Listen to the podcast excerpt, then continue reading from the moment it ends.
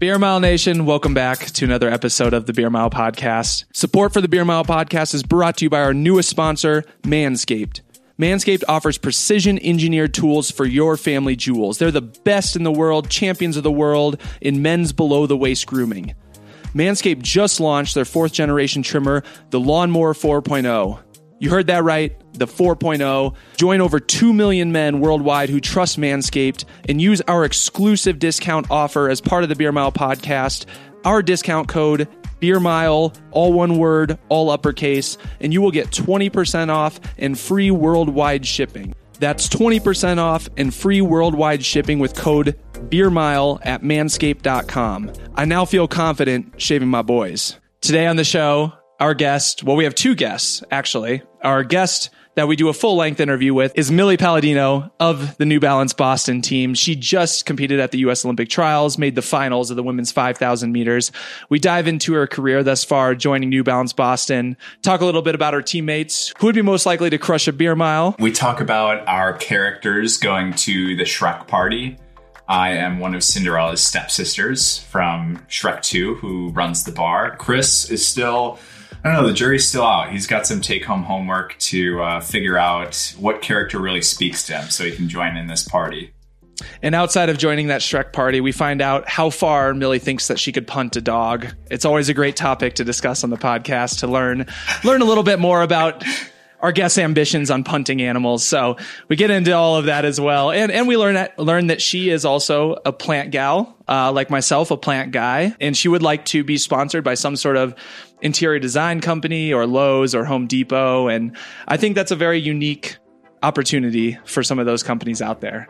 So you're going to learn a lot more about Millie and the New Balance Boston team. But first, we're going to intro our second guest, but he's actually our guest here coming up front. Michael Sack. Uh, you may remember a few episodes back, we brought up the opportunity to Venmo us some money and recommend a guest that we should bring onto the podcast. Uh, we had a few takers on that. Uh, our Venmo is at Beer Mile. If you still want to do that, we've actually followed through on all but I think one of those at this point. But Michael actually got us pretty good. He he paid us and said that we have to have him on, him himself. And here we are. We're going to have him on the podcast here. Uh, it's a good way to hack your way into the episode. So, Michael, welcome to the show. Thanks, guys. It's an honor to be on the show. Honored to be the first listener cameo, and I'm sorry for forcing my way onto the podcast. nah, I think no. that, was, that was 3D chess. That's what we want to hear from our listeners. Absolutely brilliant move. That's good. Fi- find the loopholes in Adam and I's logic and exploit them because we, we deserve it. That's how that's how we learn. so, we, and it's super fitting because we have a couple of great topics that you will play and do perfectly here. So, Michael, cool. a beer miler himself. Uh, with a 634 PB. So he's got some tips and behind the scenes on how he got to that point. We're going to talk about that. He's got some beer reviews, some local beers out in Maryland. We're going to talk about that as well. And then the the one of the many segments that Adam and I have introduced over the podcast uh, episodes that kind of died that I would like to bring back and that Michael is going to help us bring back is the stonk Absolutely. pick of the week. So Michael's got some stonk picks as well. Oh, All yeah. of that right now. So let, let's just dive right in. Michael, tell us a little bit about your beer mile training, how you got to become a 634 beer miler. My beer mile career started I guess my sophomore year of college. It's the first year I joined the running club after taking like a year break from, you know, my freshman year and just having fun. Um, first one, I don't remember the exact times, but it did not go well. I ran probably similar story to most people. Ran like probably in the 12 to 15 minute range. Um, and that whole year I was, I was, training for a marathon, so I didn't really have any speed either. Um, and then the next year, ran it again. Um, probably ran a very similar time. I wouldn't be surprised if it was worse. um, and then the third year, my senior year, I took it a little bit more seriously, and I decided to train for the mile that whole track season. So I was in mile shape. I set a mile PR that year, like right before it. Um, but the trick that I did was like three ish weeks out, all my workouts included chugging beer between each repetition on the track. So actual, you know, actual beer, not water. Yeah, beer, beer, beer. uh, so yeah, like three weeks out, probably did uh, be like some beer 800s or something to start. um, then like two weeks out, did some more beer 800s, um, just kind of increasing the reps to get the get used to having the beer in my stomach. And then I believe I did like a test beer mile like a week before the race where it was just like an easy, I guess, tempo-ish pace. Uh, but it was just like an easy mile run where I chugged beers in between each lap just to get the whole process down. Um, then, yeah, come race day, I was prepared. And, you know, the, the whole goal the whole time was to set was to set the UMBC running club beer mile record. Uh, and I actually, it wasn't a very good record. It was, it was probably like 740 or something. And I actually beat that in my practice run. So I actually, so you, so you knew going into it. Yeah. So I knew going into it, I was uh, ready to go. Man, that training is like more mature than or, or more calculated than I think most of the uh, like national beer milers. It, it, definitely is. So, are you a morning workout or evening workout person? Because I'm just picturing, like, I'm a morning workout person. I'm just picturing, like, going to the track and doing, like, beer reps at, like, eight in the morning and then having to go about my day afterwards with, like, a few beers in the system. No, no. I, well, I'm like a morning easy run kind of guy, but I like to do workouts in the evening. Okay. Um, okay. I remember one, one of the workouts I had, like, work right after. I was like a cashier oh, at the time. so I uh, I did buy like beer 800s or whatever I did, and I just pulled trig like right after, and then drove to work. uh, so it was a good time. That's hey man, what, whatever it takes for the beer mile PR. yeah. so, so you really think just the just by introducing it as part of the running the le- weeks leading in, like that was the difference maker from your previous, you know, almost like basically double the time down to the to the six thirties. Yeah, absolutely. I mean, if you're like a seasoned vet, I think, and you're already used to it, it's probably a lot better to focus on the mile training aspect of it. Like for you, you probably want to focus on, you know, getting your mile down low. Right because uh, once you can chug a beer as fast as it comes out the bottle, and you're already used to having it in your stomach, there's really no point in like practicing that. But right, right. If you're new to it, or you know, it's a, your first few times, like it was for me, I think it's really beneficial to. I mean, I also practice chugging in my off time, so like, but I was chugging water mostly. But it's definitely beneficial to get some get used to running with the carbonation in your stomach because like yeah, it's obviously like that's, the, that's the hardest that's part. What's missing in my uh, in my tool belt is I practice like I run obviously, and then I'll like slam waters out of like a, a pint glass. Um, but really, like running with a lot of volume in your stomach is different. Yeah, yeah, it's tough.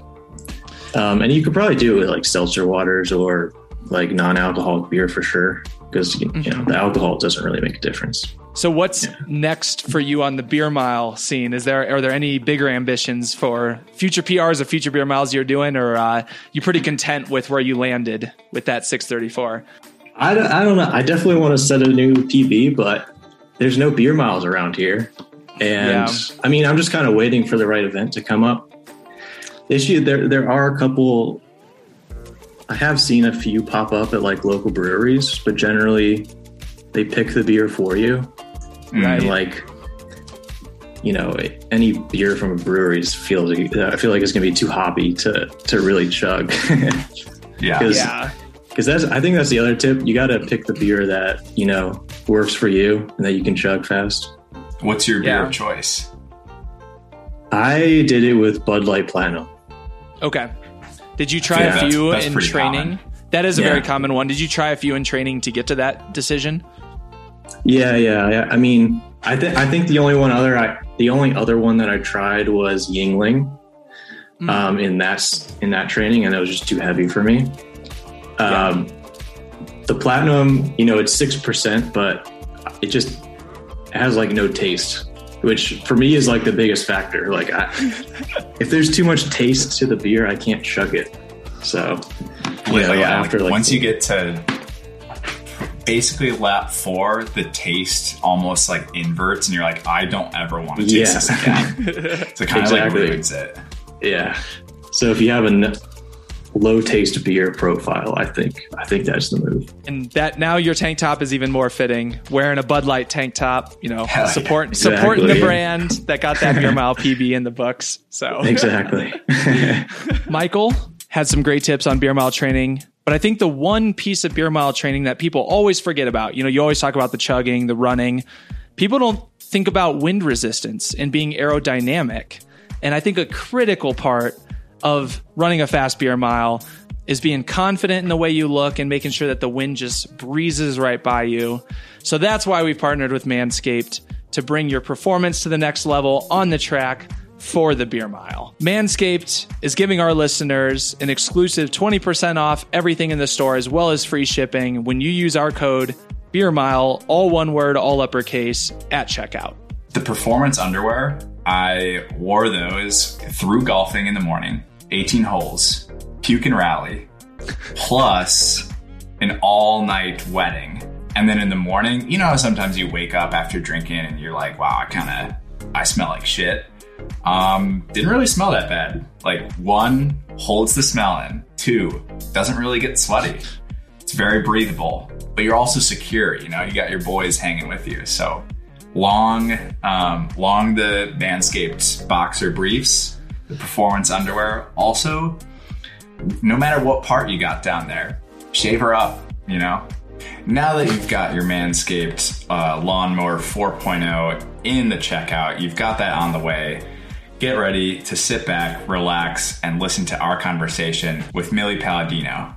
Welcome, Millie, to the Beer Mile podcast. Really appreciate you taking the time to come on today and join us. And I think Adam would like to kick off here with maybe a little question or a little statement. I can see that he wants to chime in. Yeah, I think, well, first question is what are you drinking? Oh, I am drinking uh, raspberry pink lemonade seltzer, seltzer aid. Um, it's like doesn't have alcohol in it though, so it's not that oh, fun. No, no worries. Uh, yeah, no, no alcohol for me today. I gotta, gotta stay You're dry. uh, honestly, dude, you'd think at like 25 I would still have like some sort of youth. Um, no, but no, no, not at all. I found that too. Well, um, I don't have a um, drink in front of me either, so uh, man, I guess we're all on the same page. I'm just very uh, not uh, typical, very atypical for the beer mile yeah, podcast. do do we pause and go get one? we, I might have to towards the middle of this. We'll see. Oh no! What kind of questions are you going to ask me? uh, no, I, I, wish we had. It would be it would be fun to really dig into um, you know Heather and some of your teammates uh, okay. once we get to know them and get some some spicy questions. But I think it's it's pretty mild for today, so don't okay. sweat it. Okay. Um, you you did mention that uh, you like the flow of the podcast. My follow up mm-hmm. question is. Who on the New Balance Boston group listens to the Beer Mile podcast? Who's the number oh, one fan? Who's the number one fan? Yeah. Um, I'd say either Heather loves the podcast, Drew loves the podcast. Um, Schieffer loves the podcast. I don't know if I can huh. pick a number one fan. Wow. I didn't know we yeah. had such great representation. Yeah, we I mean, we love a podcast. We're always like together in, in the car. So yeah. Good for the drives, yeah. Good for yeah. the drives, exactly. Man, I'm like blushing a little bit over here. I didn't I didn't realize guys. it, it, it's on. funny. It's it's funny when you have a podcast and you like you know how many plays that you get on and on you know each episode mm-hmm. whatever, but you never know who those people are. So like you're always just like yeah. in your head thinking like, all right, is it just all the 20 year old dudes from the college team that happen to like drinking like is it i, I don't know you, you never really know who your typical audience is yeah. for the most part and so it's very yeah that's that's nice to know that you know mm-hmm. some of the mm-hmm. people that we're actually interviewing also enjoy listening to it as well so that's oh, yeah that's a great yeah. sign i really appreciate that Of course. Yeah. It's not like a Instagram where you can like scroll through and be like, who saw my story? Which is like would kind of be like a weird feature of a podcast. But um, oh my gosh, no, you have you guys give yourself some credit. You've got fans. People love the pod. So what from your perspective and I guess your teammates' perspectives, is it is more savage better? Or do we ever go across the line? Because that's always a common topic that Adam and I debate on. You know, like Yeah, have you ever been listening to it and then been like, mm, this is too much? Honestly, no. I think our team appreciates we I we have great senses of humor and so we appreciate that. You know what I mean? Like we don't really take ourselves too seriously. Like we get shit done, but we don't take ourselves too seriously. And so we can joke with each other like that. So it's fun to listen to it. It's the banter is great. Excellent. I think it's We'll a really good up. characterization of the the group that you train with. Is like Yeah. nobody takes themselves too seriously, but No. obviously, like everyone on the team, has, especially this past year, has been really killing it. Right.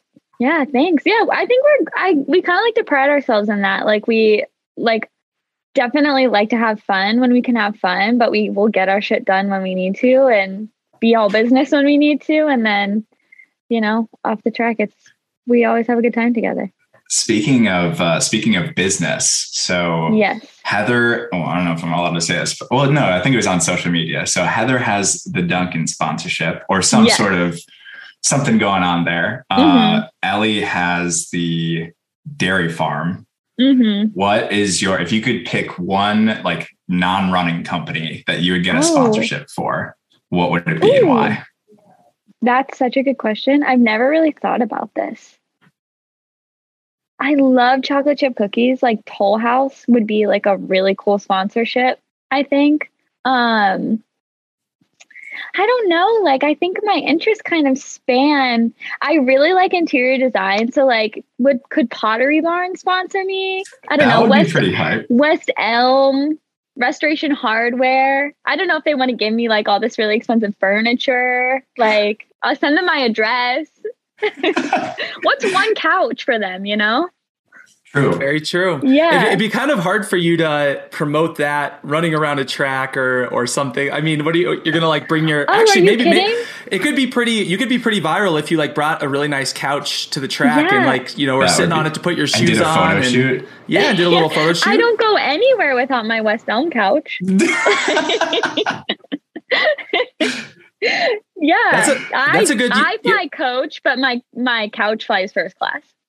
That's, there you go. well, okay, but think about it. You need to recover to run well. And so, you know, that matters. I also love a house plant. So like Lowe's, if you're out there, Home Depot, if you're listening. I Home love a house got plant. good plants. Yeah. I do. I'm, Yeah. a, I'm a big plant guy myself, and Home Depot is always the hookup. So that's Yeah. That I, that was not an angle I thought you were going to go for. Just the you know Oh. in- interior design, like that sort of thing. No, it, it's it's cool. It's super unique. Like I, whenever I, I guess if I were answering that question for myself, I would think of some sort of like food thing or like beverage Yeah. thing, just because that seems like I don't know, kind of like a synergistic area. Plus, I don't know, everyone loves food. Everyone, you know, whatever it is. But I, I don't know. That's a unique spin. I was not expecting you to go there. So that's uh, yeah, very creative. What would you, Chris? you. What would yours be? Oh man. Well, outside of just like a beer, actually, I don't even know. Beer, yeah, beer sponsor would be almost detrimental because then you're just going to get unlimited beer, and that's you know I don't need to be drinking God, beer yeah. every day. Right. Uh, so I think really almost any any food. I mean, Kodiak cakes would be an awesome one. I eat a lot of Oh. Kodiak cakes, and that's you know something that's I would never feel bad about eating because it's relatively Mm-hmm. healthy. So I don't know something kind of along that line. Desserts would always be great too, but uh, Mm-hmm. yeah, I don't know. I don't have a specific. Uh, brand I guess I'm a huge fanboy of in general, but f- food's always a good choice. Man, I like the. Yeah. I really like the plant angle. That's that's good A stuff. house plant. Yeah. I'm like I basically an abusive plant uncle at this point. So Oh, yeah, I'm taking care of Chris's plants, and they uh, last week they got a little overwatered, but they're they're doing better Oh. now. yeah. That's a common thing. The overwatering. Yeah. Well, when you don't when you don't really know how to raise your plants, you know, sometimes you overwater them. They have apps for that. What? Yeah. Chris, we should have set this up, man. Guys. We could have lived in the 21st, 21st century. yeah, they have apps that you can take pictures of your plants and it tells you Oh, um, it tells just like live. what it needs. Yeah, it tells you like the plant it is, and then it tells you what it needs. Yeah, I should have done that because I just basically wrote on a piece of paper like Adam, give this one like one cup, give this one a shot glass worth. Like it was it was very uh, I love that vague. most of it, like most of it wasn't even uh like actually most of them are ounces, but then some of them are like, hey, here's this like sampler beer glass that's like in between four and five ounces. so my method now is just like I always fill up the the beer glass and then like go around the house to these 30 plants. that's better than a watering can. True. Much Oh it's like much easier to like kind of like get the little beer can into uh into the plants, some that have like a lot of the leaves. So I um I lived out of my car for like I mean I didn't live in my car, but when the pandemic hit, I like moved out of my apartment and I was to back and forth from like Massachusetts to West Virginia where I my like where I grew up and uh my plants I had like 13 or 14 house plants. Like not like little plants, like big plants. And um they came with me everywhere I went. I had to have room for my plants in my car. do plants um are they like goldfish where they get stressed out from from traveling or are plants totally cool Oh with yeah. They I I think so. But maybe I'm biased. I was so worried about them. You're an when I was, overprotective like- pa- plant parent. Oh my god, one time I was like in uh I was like singing along to this like song on the radio and I was like kind of not really like paying attention and um I had like an aloe plant in my back seat like a big one and my seat like fell onto the aloe plant and like crushed the aloe plant. I like whipped uh-huh. my car over to the side of the road and I was like, oh no. I was like, I killed it. Oh no. I think I was singing along to like Having an Mamma emotional Mia or something. I did. I had a breakdown on the side of the road. I was like, I'm horrible. I was listening to like ABBA or something like Mamma Mia. I can't remember, but I was like, stupid Mamma Mia. Wasn't worth it. Knowing knowing how big plants are, like did you even have room in the car for anything but plants? I mean, they probably Oh, took up the majority of it. Yeah. Oh, they took up most of my. It was so unbelievably stressful. Like they took up most of my car. Man, you'll need a U-Haul for the uh like pottery barn couch or something. That's not going to fit in my car. we'll figure that out later.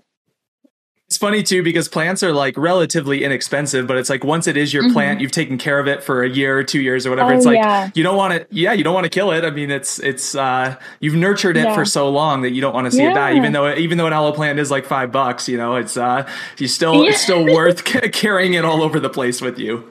Oh yeah, like I bought that aloe plant at like a CVS for like literally maybe four ninety nine, and Yeah, it was heartbreak that day. It was heartbreak.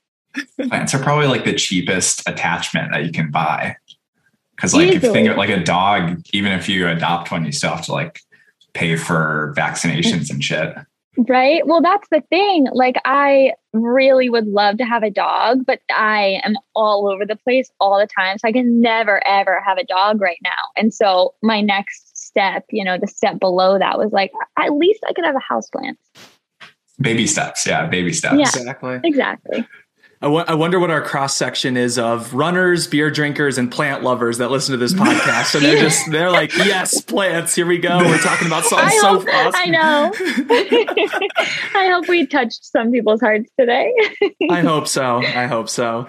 Uh, so uh, I wanted to ask, like when we were talking about interior design, um, and clear, like you having a knack for design in general, have you like ever thought about, or would it be of interest to you to be able to like I don't know, design your own like racing kits or something like that. I didn't know if I didn't know if you branched into that area as well in your interests, or I don't know. I've I've seen there's been a few people in the past that have you know kind of played a part in designing their own kits, and I always think it's super cool. So curious if that's something you've ever thought about. Oh my gosh, of course. Honestly, yes, I think about this stuff all the time.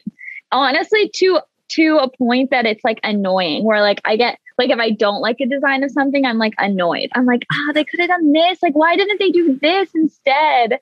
Um, luckily, like New Balance killed it. At first, the color, I was like, no, about the color, but then seeing like people race in the color, I like you can see us so well. It is not hard to find us in the race. So they actually killed it, but all the time I'm thinking about like um what would make a good running shirt, what would be a good pattern for like running types. Um yeah, shoes, even shoes. I think it would be kind of fun to design shoes. So yeah, I think about that kind of stuff like detrimentally sometimes. do they do I, I, don't know if uh like new balance does this or or you know many brands for that matter but yeah curious do they ever let you have a feedback or a say in the products that you're wearing and and uh, like both shoes and apparel? Do you have a say in kind of how how that fits and the look of it and everything like that? Yeah i don't know about other brands but new balance has been really good about um like letting us have feedback. So they'll send us like maybe a prototype of something. So we got a prototype of like the kit before we knew what like the colors were gonna look like. And we got to try it on and kind of give them feedback how like the fit, like how it kind of like looked on us. And we sent them pictures of and stuff of us in it. Um, and we had a Zoom call about the 880s that we wear a lot. They they just did like a newer version of them. And um yeah, some zooms about like the the stuff that we have now and how we think they could be improved. So they involve us a ton in the design. Yeah, which I love. It's it's one of the cooler parts I think of like the behind the scenes stuff. Yeah, absolutely. If you're if you're going to be racing in it, you definitely want to have a say in how it feels and looks. Yeah, so makes total sense. Totally. Yeah. And and I guess for them, it's you know free uh, testing whatever. I mean normally a lot of companies would pay for focus groups or whatever testing uh, of the product. So might as well uh, outsource it um, for the people that are already you know working for them and running for them. Yeah exactly. Keep it in house if you can. Yeah. speaking of uh, like additions to the kit where are your like pit vipers? Or your like super oh, alpha sunglasses? um, yeah, I do you think the New Balance would make us like uh, us? I think that would be like I think that would be hilarious, but also like yeah. pretty cool if it was like in the mm-hmm. standard kit to yeah. have sunglasses. I have this like dream, right, of like our our team showing up to a meet in like full on like the New Balance dad shoes, like dad jeans, you know, um, those like pit viper sunglasses. Like, I would love to roll up to a meet and we're all wearing like we've got the dad vibe going on because New Balance has pretty much opened that door, right? We might mm-hmm. as well capitalize on it. I feel like you got to talk to somebody in marketing because that would probably go. I think that would go relatively viral. oh, absolutely. No, I totally agree. And our team would. I think our team would like love that. Like like I said, we we love to have fun with each other, so might as well lean into it. Absolutely. Totally. S- speaking of the team and and coming off of the Olympic trials, uh, your, your, team in general crushed it. You uh, made the 5,000 meter final. How would you, I guess, grade yourself and grade your team on the Olympic trials, and how did how did it go for you? Um. Okay, so the team's easier to grade. I think A plus. Hard not to give an A plus. Oh, yeah. I think everybody did um, amazingly out there. And obviously, we have, um, well, now we have three Olympians on the team because Shifra got chosen um, to run for Ireland, which is awesome. We knew it was coming, but it's like you wait for that official, that official um, like email for so long. Exactly. So, yeah, honestly, we were so good about like treating it like any other meet. It doesn't feel like that, but you have to be so like cognizant of like don't get caught up. Like it's hard not to get caught up in like Hayward and literally like who you're lining up next to. Um, but I think that we crushed it. I um just I'm incredibly proud of my team and just like literally they inspire me every day. So A plus there. For myself, um I probably give myself like a B. I think that I my so to be honest, my goal at the beginning of the year was to just make the trials in general. Um, and then once I got to the trials, I was like, okay, well, the next goal, I guess, is to make the finals. So um, I would have liked a little bit better of a race uh, in the finals, but I'm kind of just getting used to the 5K. That was my 4th mm-hmm. ever. So I've only run four 5Ks ever, and um, not really including cross country, but uh, on the track. and two of them were at the trials. So I'm kind of hard on myself, but I think I think I'll get stronger and I think I'll get better at it. And um, a year ago, I was probably thinking that I wasn't going to continue with the sport, so I can't get too upset, right? Like. Absolutely. Yeah, yeah a couple so things unpacked there. Oh, I, a B, a B, that's like a, a 3.0. What was your GPA in college? I think I had, I didn't graduate with honors, but I I had like a nobody in my major did surprisingly, but I had a three, four. What's on with honors over? There we go. Five? That's that's better. This is more down to earth than than some of the previous guests, some nerds that we've had on. Oh, I'm not going to tell you my major then. Oh, why not? Do you think we you don't just, have Google? oh god you just called some previous guest nerds so i like my major is going to make me seem like the biggest nerd in the world no but you're like a you're like a down to earth nerd oh thank you i'm a um unsuspecting nerd i think well you might as well spell yeah. it now share share share the major with the listeners oh um uh, i majored in applied physics well, there we go. So the the three four is really much higher than the three four on on uh, and, and on most other majors. So yeah, that was like straight. Eh, there's some C's, there were some B's. It was tough. It was tough. I wasn't I wasn't pulling all nighters. I was just like, I'm gonna do what I need to do, and then I'm going to bed. That's yeah. better for long term health anyway. There, there's a couple things I wanted yeah. to unpack about the Olympic trials, but now that we're on the uh, the major, and you you talked about not necessarily knowing that you were going to continue in running a year ago. Wanted to talk about that a little bit. So you coming off of graduating college, uh, like where was your head at as far as you know these paths of starting a career, continuing on with running, and then you know kind of signing with New Balance, going the running route. Yeah, what how are you thinking about that kind of in these different periods of time like, you know, throughout college and then right after college and then even right now as well, like how you decide whether to keep going and running and when to like ultimately decide to make a switch over to a career um yeah because i think that's such a interesting point for you know so many athletes of just not I don't know. You all, like pretty much everyone has the dream of I want to be a professional athlete and continue on that route. But you know, when when is it feasible? When is it not? And what what are the some of the decisions that play into that? Yeah, and I think like that's such a common thing that people don't really talk about. Like, how do you make that decision? What are you giving up and to make the decision to keep running? Um, I guess I'll try to give you the short version. So in college, I transferred to Providence College, but I first was at West Virginia University and um, just just like super unhappy. I was I spent two years there, and I was like running was like not going great, and I kind of like was thinking like I don't know like if this is for me anymore. Like it was a sport that I loved growing up, but then it just became like not fun. Um, I just wasn't inspired anymore, and I kind of like lost love for it. And I was watching um the 2016 Olympics. And I was like, ah, you know, I think I have to give it a go one more time. So then I transferred to Providence because of um, Ray Treacy and like loved my experience there and got really well connected through him and like loved the sport again, believed in myself, um, graduated and kind of through Ray, I kind of had the New Balance connection and I wanted to stay with them and run with them. And I was lucky enough to get that opportunity. But I wasn't with New Balance Boston until this previous like September. So I started with professionally, I started with Ocean State, which was um, like a Providence based, like little New Balance funded pro group.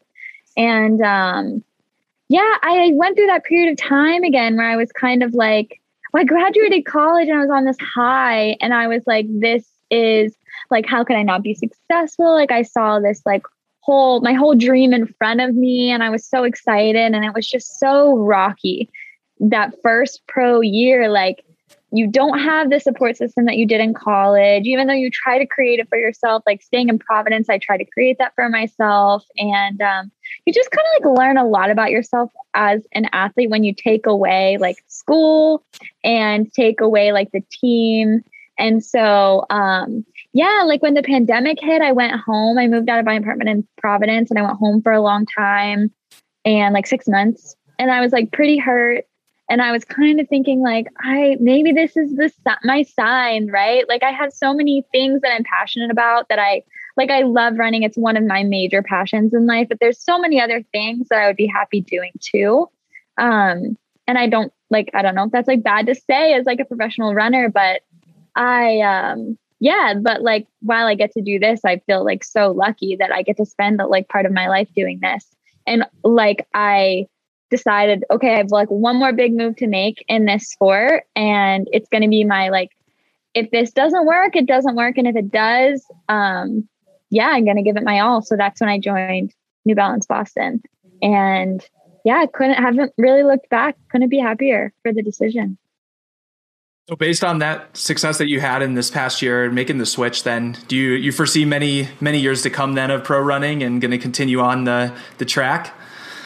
Yeah, I hope so. I mean, so uh, there's it, we don't have an off year now. We pretty much have right.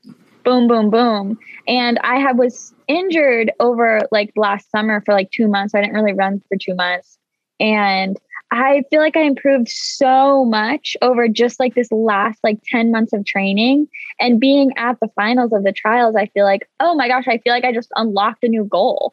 Like I know what it takes now. And I, um, yeah, I like kind of have the tools I think now that I didn't have before and the support of like um, teammates. And obviously, Mark is an amazing coach. And um, yeah, I, uh, I have to, I have to go for it, right?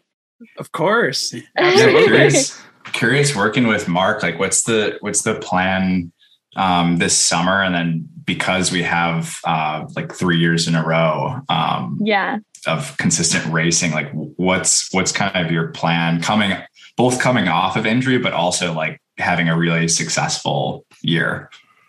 Yeah. Um, so like in short, the plan is to just like have some fun in racing um, this summer and then get stronger. Like I think we kind of want to up my mileage a little bit. Um, I think we want to kind of like be able to like hit some longer, like more strength based workouts and um, get a little bit more used to the 5K. And this summer, I don't think I'm going to race the 5K. I think we're going to stay lower in distance. Yeah. And kind of have some fun kind of in the lower distances. And yeah, this summer, I think at this point, it's more like the bonus stuff it would be yeah. cool if you could get a time for, you know, like a qualifying time for worlds right now, but there's a lot of time for that. So, yeah. And then when the fall hits, we'll probably just start building back up, getting stronger and yeah, getting ready. I think, yeah, I think we so, have like a good head on our shoulders. I don't want to get like too ahead of myself right now. right. so, so the beer mile is not in your repertoire this summer. Okay. So I've never run a beer mile. I've never I've never chugged a beer. So I believe I one of those things, but we'll we'll, we'll find out later. I, I yeah, you know, I would be so bad. I would be so bad, but I have to do it at one point. There's yeah, I mean, there's been talk. Um, Dave Melly has talked up the your group as well as just like the Boston runners in general um, for for doing like a a Boston beer mile um, or something of the sort. So you definitely have big shoes to fill. I would be so down, but but I would be so bad. But who cares? Exactly. I feel like New Balance would would probably be. Oh, my teammates could absolutely smash a beer mile. Like I would love to know, like Heather, how about Heather could run a beer mile in, or Ellie? Like I would love to know. Yeah, who yeah. who would you bet on if you were placing bets? Who would you bet on to take the crown amongst your group? Ooh, this is tough because are is Drew running in the beer mile with all of us? Are we are we splitting it up?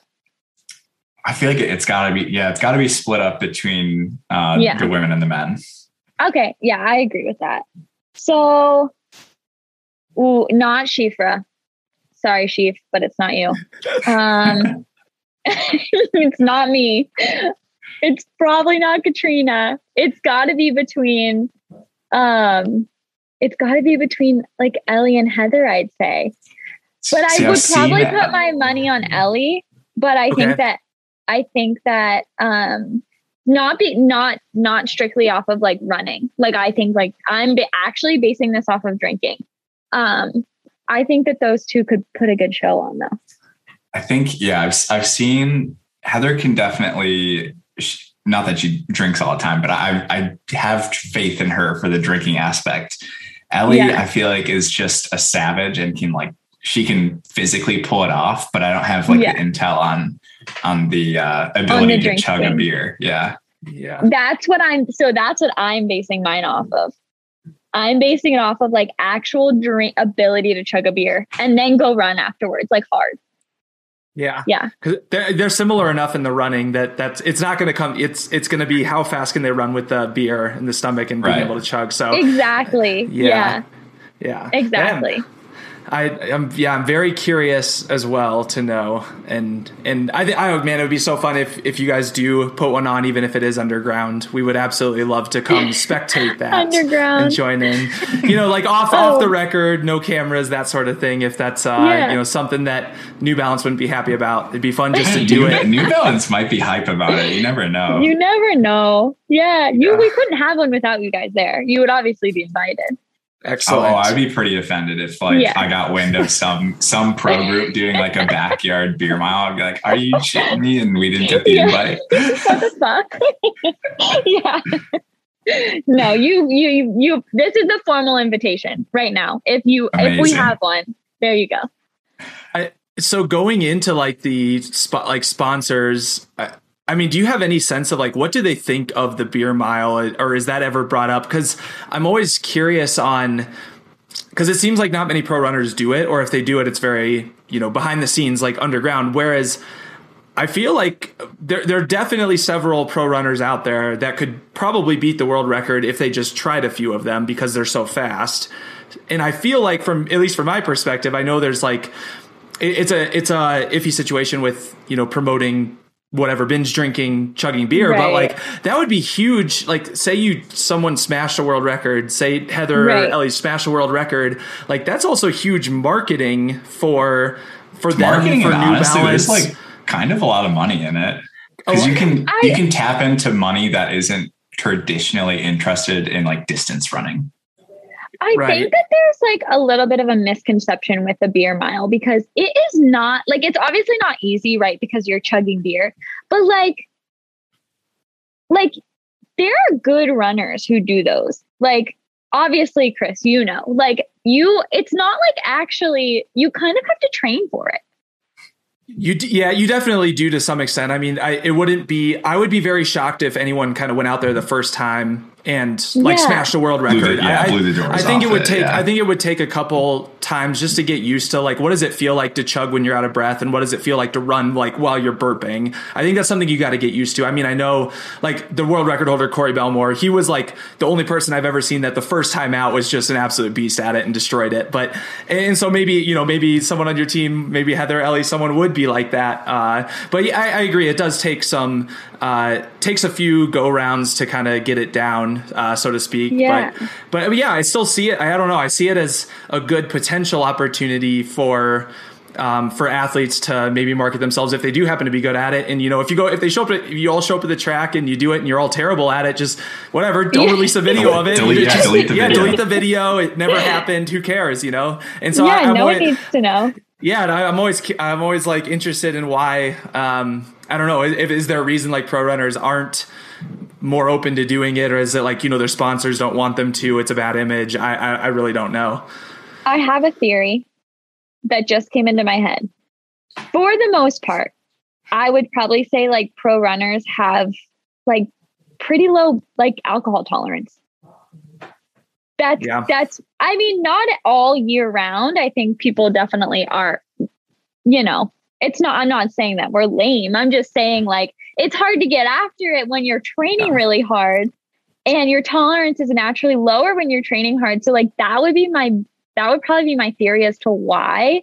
Um but yeah, I think you definitely could get a sponsor if they weren't like if they didn't take themselves too seriously, you know. Like you need a sponsor that like could appreciate like the, yeah, I feel the like, fun I and feel the like humor Nike's of a beer probably mile. out Yeah, For sure. Bro- Nike's Brooks too is. Yeah. Brooks is the only sponsor thus far that has like you know signed a beer miler as as Yeah. part of their their Mm-hmm. marketing strategy. So y- yeah, Yeah. No, I, I'm with you. Do you think that like someone?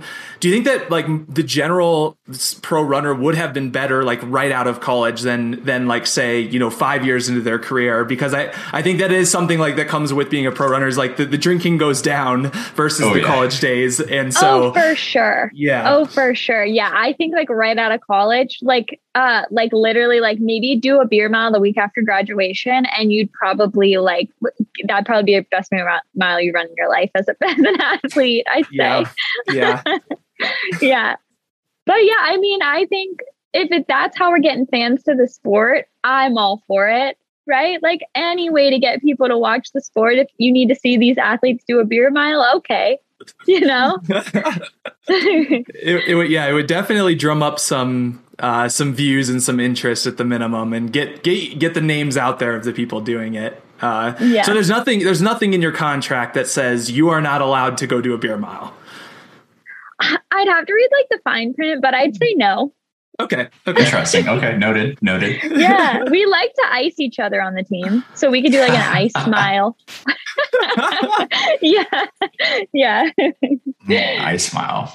Yeah, Yeah. people when when we iced uh, Craig Engels on on the podcast, there were a lot of comments on YouTube of and uh, I think it was even in like one of the LetsRun forums where it got shared. People were like. "D- Do people still ice? Like that's like 20 years ago, blah blah blah. But I don't know. We still do it. We think it's hilarious. I, so it's good to it's good to hear that we're not just you know whatever behind the times and that we we're still with it. it's always funny. It, it's always funny.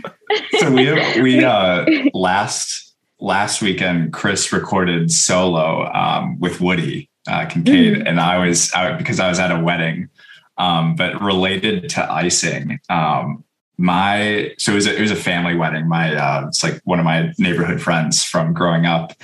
And my mom got so pissed uh at well at one me because she thought i was the one who influenced this but primarily at my dad because the morning of the wedding all of us went golfing and my dad thought it would be really funny because we were just like playing in random groups of four because we all kind of know each other my dad thought it would be really funny to like ice people that he's never met before and uh, my mom blamed all of that on me so i think icing is back Oh, I didn't know that it it it was It- it gone at any point. I don't yeah, think so. I, I didn't know that it was gone at any point. It's always funny, like whether or not we drink it. Like you know, like if I get It's ice just before a long run, I'm not going to drink it. But it's just funny every time somebody opens up something and there's a, a Smirnoff Ice waiting for them. I love the alternatives on like TikTok of people like having like a bag of flour in the middle of the floor and be like, "Oh, bro, you floured me," and then they just pour an entire thing of flour on their head. yeah, yeah, it's always funny. I don't know. I would love to meet a like the marketing specialist or whoever whoever's the lead marketer for Smirnoff Ice and like see if they know the breakdown of how many people purchase Smirnoff Ice just because of icing people Yeah. versus like to actually drink it. I really want to know what that breakdown Oh. is because I don't I don't know anyone personally who just enjoys drinking it. Not that it tastes bad, but I know- it's, I- it's I solely know- bought for for icing people as far as Yeah. everyone that I've ever been around in my life. I wonder if I'd it's say like, like, um, 95.5. Okay. Yeah. I was I've actually been surprised at the amount of people who have said that they just enjoy sipping on it because like for me it's like way too much sugar. Um, it's so it's sugary. I'd be Yeah. curious if they if if Smirnoff suffers from like the Kleenex effect, where like there are people buy Mhm. like knockoffs, but I've never like whenever I'm going to buy an ice, it, like it's always Smirnoff. It's never like one of Mhm. the other random ones. I don't think you need Yeah. a knockoff when it's like already the cheapest. Yeah, it's already Product. it's already like sixty cents per bottle. Yeah, exactly. Yeah, seriously. Yeah, I don't know. Yeah, I don't know. so, what was the after the Olympic trials? Uh, your teammates making the Olympics. What was that post Olympic trials celebration like? Oh my gosh. It was, I mean, it was so fun. So we, um, Ellie's husband, Jamie, like had people over to their Airbnb. And so we all kind of like went over there together and um, Mark made like a really nice little speech about them. And uh, yeah, I mean, it was, it's hard not to like get caught up in the, the the like oh you want to go out to the wild duck but i think we spent a little bit of time together first at the airbnb that we like that i appreciated for certain like kind because of capture the emotion of the moment or, yeah, or what have you. like yeah. um our families were there and it was nice like mark was there and uh, yeah we kind of got to like celebrate together in like a small setting first and then we could go out to like the wild duck and we had some fun and got to celebrate with other people so yeah That's the ideal way to celebrate because once you're once you're out at the wild duck or or wherever, like if it's just a, a loud bar, you can't really like yeah you know make those little speeches or just have those small chats because it's Right. just hectic. hmm exactly So after the Olympic trials, then did you take some? I mean, I, your te- your teammates that qualified for the Olympics probably right back to training the next day. Um, did you take get to take some downtime, or did you are you also just kind of powering through for for the upcoming races that you have later this summer and into the fall? yeah currently powering through i took a day that's kind of it um Yeah, it's kind of like yeah it's kind of like when you come off something like the trials you almost don't want to like shut it down because you're so excited. So um yeah we've been kind of powering through right now. We're kind of gonna like i know that like ellie and heather are gonna be um and shifa are gonna be like at the olympics and then we kind of want our seasons to um kind of like line up for when we like take our break if we can manage it. Yeah. i mean that's not always the case but um it's kind of nice to get back into routine when we get back into base training together. yeah, that makes makes a lot of sense. So Mhm. racing in Hayward Field, then after all, all the months of like basically no spectators uh, all Mhm. winter like early spring how was the atmosphere there i mean i know it still wasn't like a sold out stadium i don't think at all but uh, was it was it like a nice change to actually have people yelling throughout the race was that a noticeable difference for you Yeah, it was. Uh, so when I really can only like hear Mark's voice when I'm racing because it's the only one I'm like cueing myself to listen for. But um, it was so weird to have a bunch of spectators. Like it almost felt like, oh, should we be like doing this? But it was like, no, we're fine. They did a good job about keeping people safe. But you still have that like little bit like of learned, like Mhm. I don't know, like it. It was so weird to like have have all those spectators. But I loved the normalcy of it. Like I was so happy to have that back. You don't even realize how much you miss it. Yeah, absolutely. All right, so would you say that you're typically someone who does better like in a in- in a situation where there is an audience, like where there maybe is some pressure, or can you get just as much out of yourself kind of in a like a solo setting without all the hype around it? Um, I think that I can get just as much out of myself in like even just like a time trial or like a workout.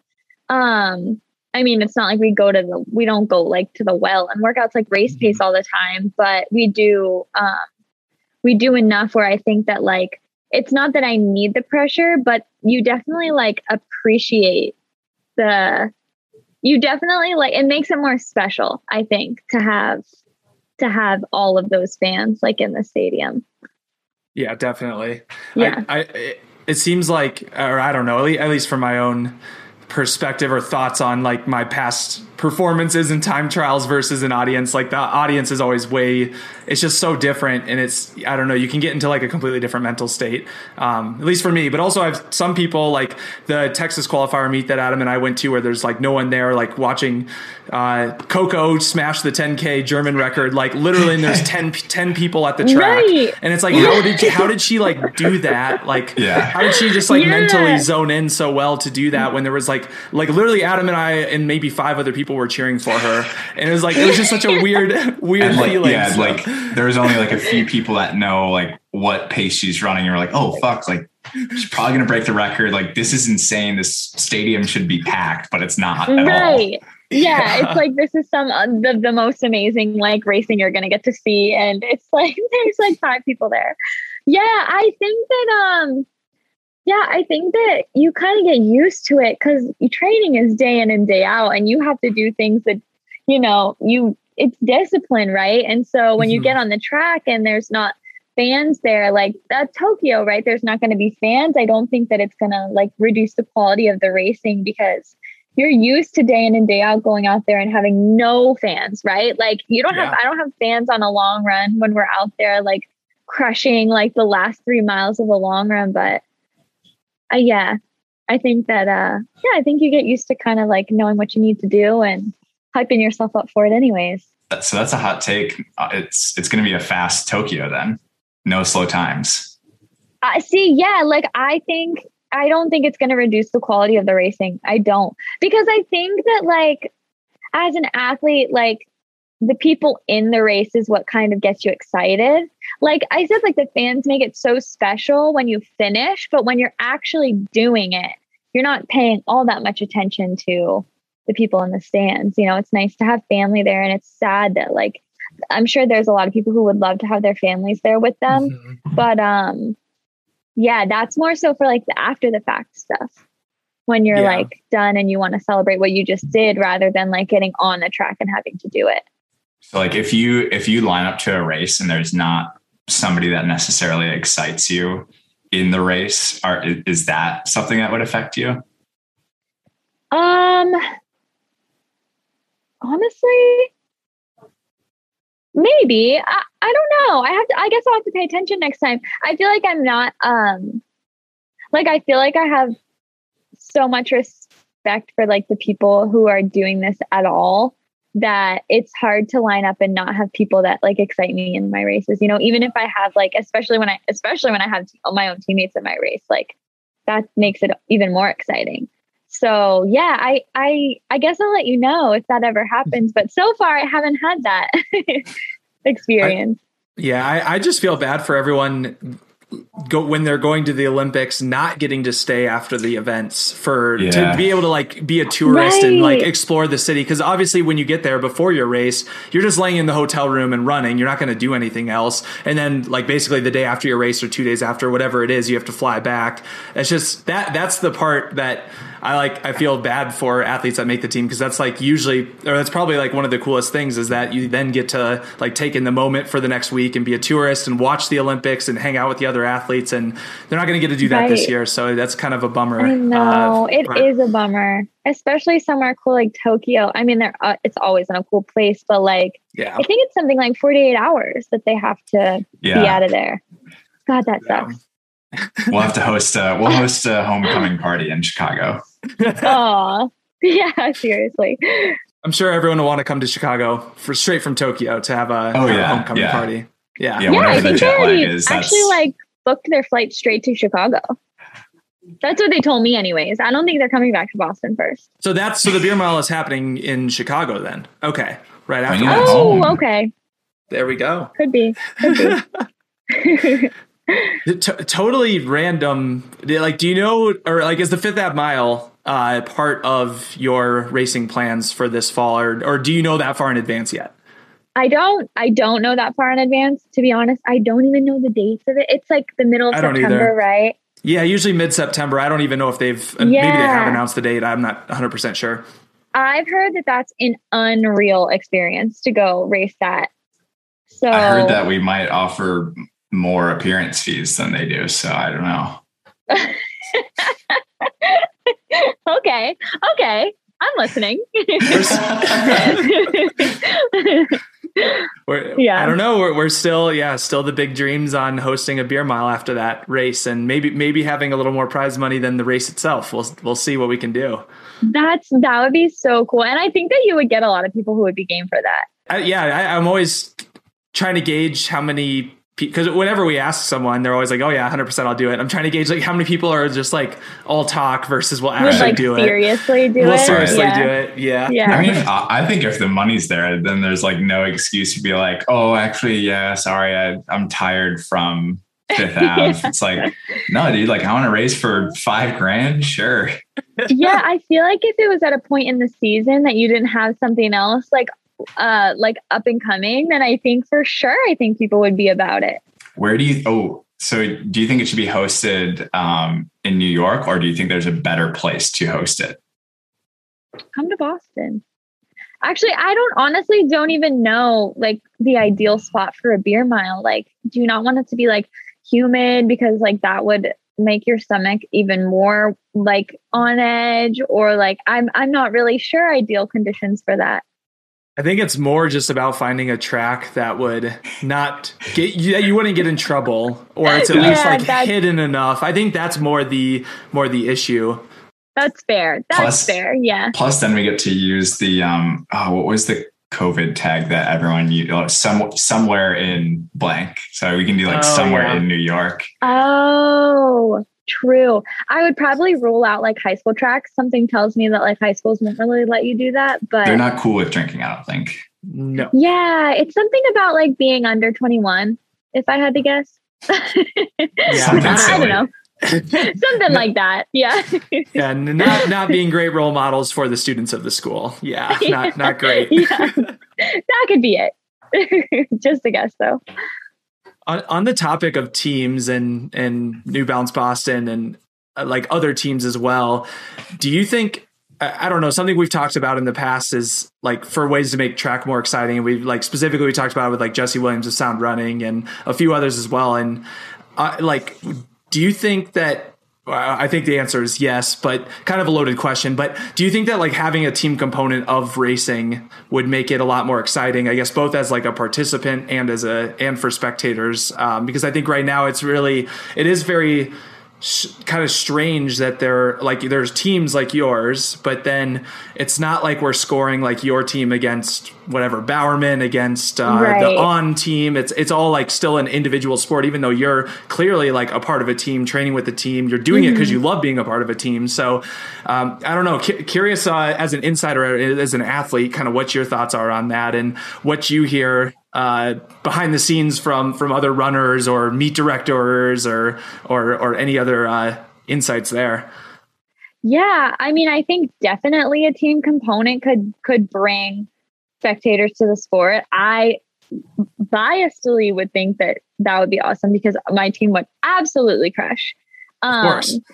Yeah, but uh, you know, the thing about it is that I think the team component could make like running a little more relatable to people who don't understand it because it would make it a little more black and white um, for spectators, I think, to understand like who to cheer for, right? Because Mhm. it's like right now, I think there's kind of like if you're not in the sport, and this is so foreign to us, obviously, because we're so involved in running and have been for so long, but there's actually kind of like a misunderstanding as to like you know not every time you line up are you going to win the race and you you know that and i think that that's so foreign like i think people really look at it when they don't understand it is oh if you're not first you're last.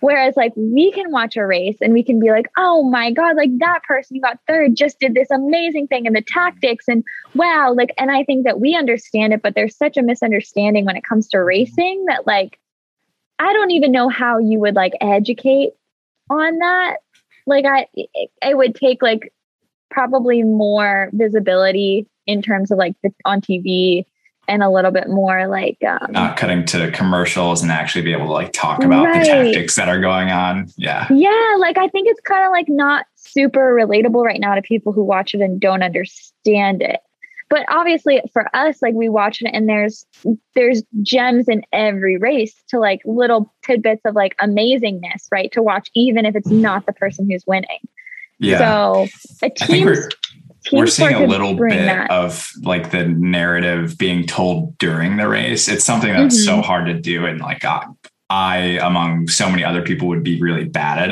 it. But like, right if we can, if we can help build the case for like not cutting to commercials and actually like explaining what's going on on the track, because Mhm. like anyone who's raced knows that there's like so much shit that happens that you can't really For see sure. unless you like know what's going on. hmm Yeah, for sure. And then, yeah, then I think when you're just watching the race as like somebody who's not super familiar with the sport, you're just like, oh, that person won. That's that's pretty cool. And then that's why people love a close finish, right? Because you Yeah. can understand fundamentally how cool a close finish is.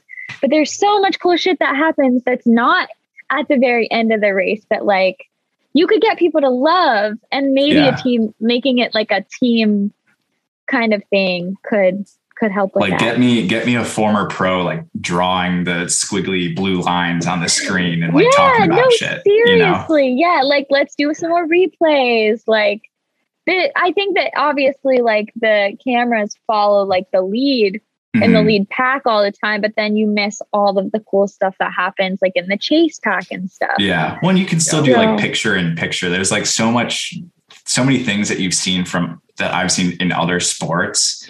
Um, specifically with like golf, there's literally a camera on every single player throughout their entire round. So Yeah. it's like we, we have we have the technology to make it really Right. good. It's Yeah. totally we ha- we totally have the technology. It's like getting people, I guess, to want to kind of rewrite the way it's represented in the media. Mhm. Yeah, very true. Yeah. And it's uh uh, like the team aspect of it too. There's so many like it you know, Ellie and Heather making it making the Olympics on your team and you like people then know who they are and are like following them, but really the t- like it's such a team effort across the board. Like when you think about you have a team of whatever 10 people and a couple mm-hmm. make the Olympics, but it was really they made the Olympics in big part because of their teammates that like help push them day in and day out in practice and I think that's a huge part of the kind of the conversation that or the like like in cycling uh, that's a good example of there True. are bi- there are cyclists on the team that know they're not going to win but they're trying to help their teammates win. And that just like adds a whole nother component to it as well. And you still understand like the value of the uh, for, for each person on the team aspect of it because you know in that case I guess it's really you're, you're helping your your teammate win. But if you had team scoring in a, in uh, meets then everybody matters just like in cross country. So I think I don't know I just I, that's always I'm always uh, I guess maybe per, a big proponent kind of like pu- pushing that issue often because I think it would make the Yeah. make track and field so much more exciting in general, and then I think- also just just knowing more athlete stories too, and instead of just focusing on one or two athletes in every single race, uh, and Right. I typically the that's same big, ones. yeah, that's it's a big problem. it, and that's a big problem too. is and, a and- big problem. Yeah. Bring it, bringing think, out more, the um, stories of everyone on the team. Yeah, I Yeah. think some groups like on with their kind of like docu series have done a really good job with that. So when Mhm. when is um, New Balance Boston's like when's your y'all's docu series coming out? a little docu series. It's funny. We um we had we did like a little thing with FloTrack, and we were kind of like before they came, we were like, oh, it would be cool if like we filmed it like this. It was like like a little reality TV version where you have like um in the moments where you kind of you know when uh, when you're watching like reality TV and they put them on a couch, and so you'll have like the scene happening, and then they'll cut to like the in the moment with the person where like the person who's sitting on the couch Yes. is like. Yeah, I can't believe she said that to me. We were like, how funny would it be if we had like a little like reality TV series version of like while we're on Flagstaff? Like we All right, obviously next- think we're like funny yeah, and next uh, altitude camp training, we'll have to fly out and meet you there to film that because I think that would be hilarious. yeah, Seriously, wouldn't that be so good? And I just think like I don't know, like I think our team we have like I'm so biased because I just like love my teammates so much, but I think like everyone's personality is like you said, like there's so many good stories and Mhm. there's so much that's untouched, like in in the people who aren't like always winning. And like obviously those stories are just as important to tell. But um there's just so much interesting like so many interesting things out there to learn about like the people in this sport and um our team is so like all of our personalities are so different that like the fact that we're so like functional and like so like we're just like a family is so funny because if you take us all individually it's kind of like oh wow these are they're so different and like individualized and unique and then put it together as a team and then you have like this amazing dynamic for sure. I, I Yeah. think we, it can definitely sense that even just in like the little snippets that you have, like post race interviews of you know at the Olympic trials of of Hel- uh, Heather and Ellie, and like you, the personality comes out, or or in the you know the few podcasts that that everyone does, you learn learn a Mm-hmm. little bit about them. But if New Balance isn't willing to send the camera crew out for you to do that, you know, we'll we'll definitely take that on because I think the people would love to see it. well i was like i think it would be so funny Well, yeah, I think like because, and I'm I'm biased too, just because I am like a part of the running community. But I think that compared to other sports, like track and field or or what are you going to call it, like athletics in general, does not get the opportunity for athletes to like be charismatic and like kind of let their personalities shine through. Like if you, yeah I, I thought the um like the post race interviews at the Olympics were so funny because everyone was just like especially with the like the heat of the moment it's the olympics or the the trials it's like this the pinnacle of like all your training. So people mm-hmm. are totally like unfiltered and just like themselves. And you get these hilarious moments that sometimes the camera cuts away but then like when you actually get to like listen to people talk it's so funny. It's so good. Yeah it because you're just like so in the moment and you're so you're on such a high that you're like so like unashamedly unashamedly unashamed for yourself. Like you're unashamed, yeah. Yeah, yeah. You're just so yourself. And I love those moments. I wish we yeah. had more. That's why like totally. Sha'Carri is like so good for the sport, right? Yeah. Because people love that she's so unapologetically herself. Yep. And um, I mean, it might be polarizing, but it's like for us in the sport, we love that. Yeah, her her tactic is good. She uses part of the race to to get her personality out and like pointing yeah. at the clock. It's like right? she doesn't get enough time after the race, so might as well take some time during the race yeah, to, right? to let it yeah. shine. Mm-hmm. So, and but in every other sport, we like welcome that from athletes like both all, mm-hmm. all different personalities like the polarization too and and you know people are fans of different athletes for different reasons so I, I don't yeah in track and field like exactly like you said Sha'Carri is perfect for the sport and mm-hmm. and others as well and in people that say oh she's polarizing whatever it's like that's what makes it interesting and that's what we yeah like that's we love that we love that about NFL is. we love that about yeah. NBA so why don't we love that about track and field that's exactly right. what we right. should be welcoming yeah, I totally agree. Like in other sports, they're like rewarded for like being mm-hmm. unique or funny or different. And you just don't really see that in running as much. And there's just, but everybody has an amazing, runners are amazing. Like you have some mm-hmm. of the mm-hmm. funniest like people that I've ever met and um, just great, like grounded people. So yeah, you know, you always wish you see more of that. Well, speaking of your team, then this is a great segue into what we're uh, planning to do to kind of close out here to have a okay. little bit of fun and uh, talking about the New Balance Boston team. Uh, do a little who who's most likely to, or um, it, we'll we'll see where it goes. Where we have a couple written down. Maybe we'll come up with a couple as we go as well. But uh, yeah, we're going to try to learn a little bit more about you and your teammates. So uh, okay, cool. you know no apologies in advance. You know, this is just the opinion uh, mm-hmm. of Millie and not the opinion of the Beer Mile podcast. I don't know. We'll just throw some disclaimer in there for uh, oh my so, gosh. Let's see if I can do them justice. Okay, cool. So to start things off here, who on the team is most likely to bring the best snacks to a long run? Ooh, Heather, probably Heather. Heather, yeah. Would Would you say she is also? I guess who's the best cook? Is she also in that?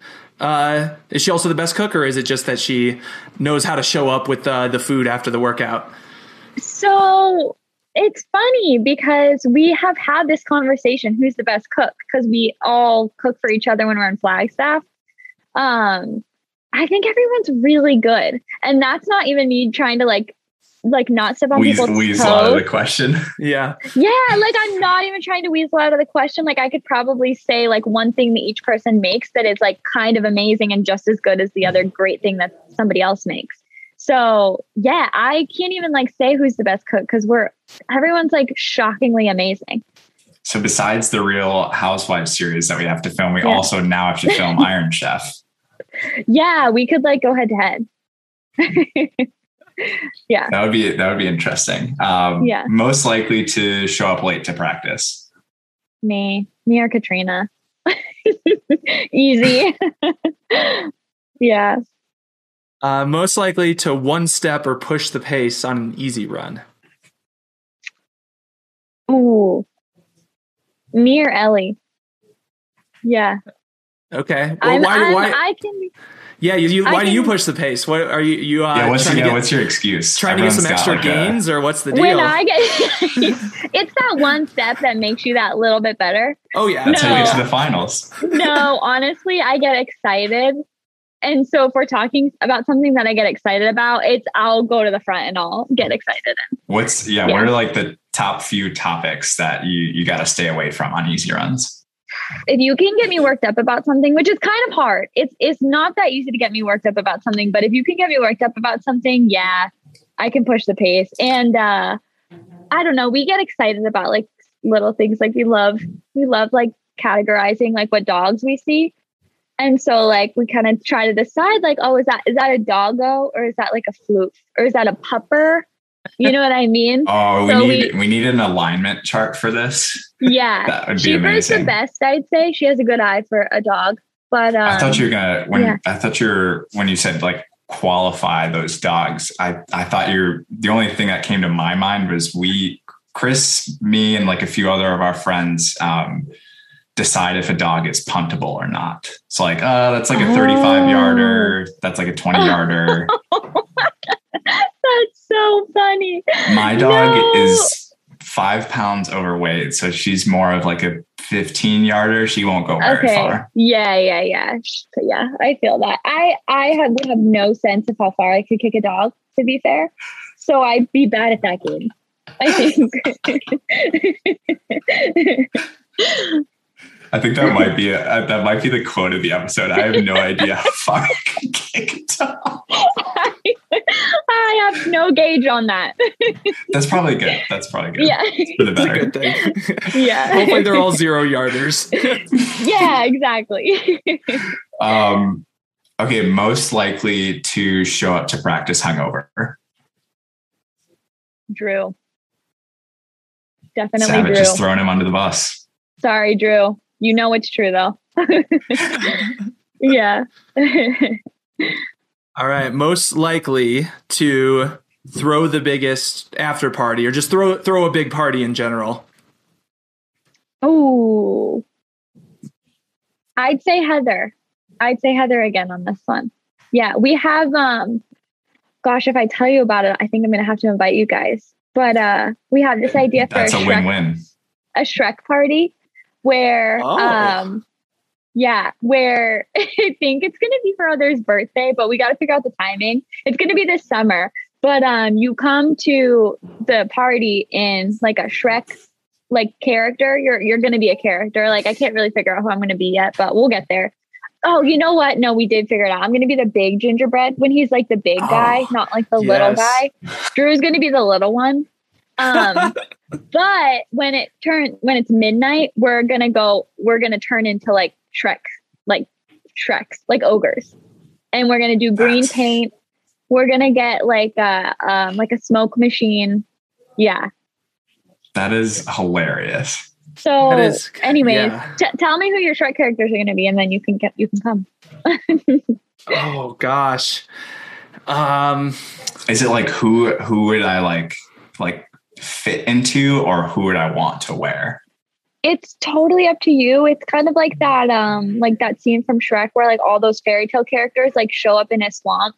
It's kind of like that, but it's Heather's house, so Heather Swamp. It's Heather's house.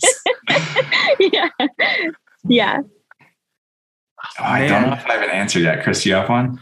I I I mean the the only thing that comes to mind just because of the well I don't even know if I have like the uh, quite crazy enough of a personality for it but def like I think the goat would would have to be I, I don't I don't Yeah. know though I don't know I I, I would want to I would actually want to pick something more unique I think I would want to pick more of like a supporting character um Yeah, yeah, yeah. more um. I think it might be in.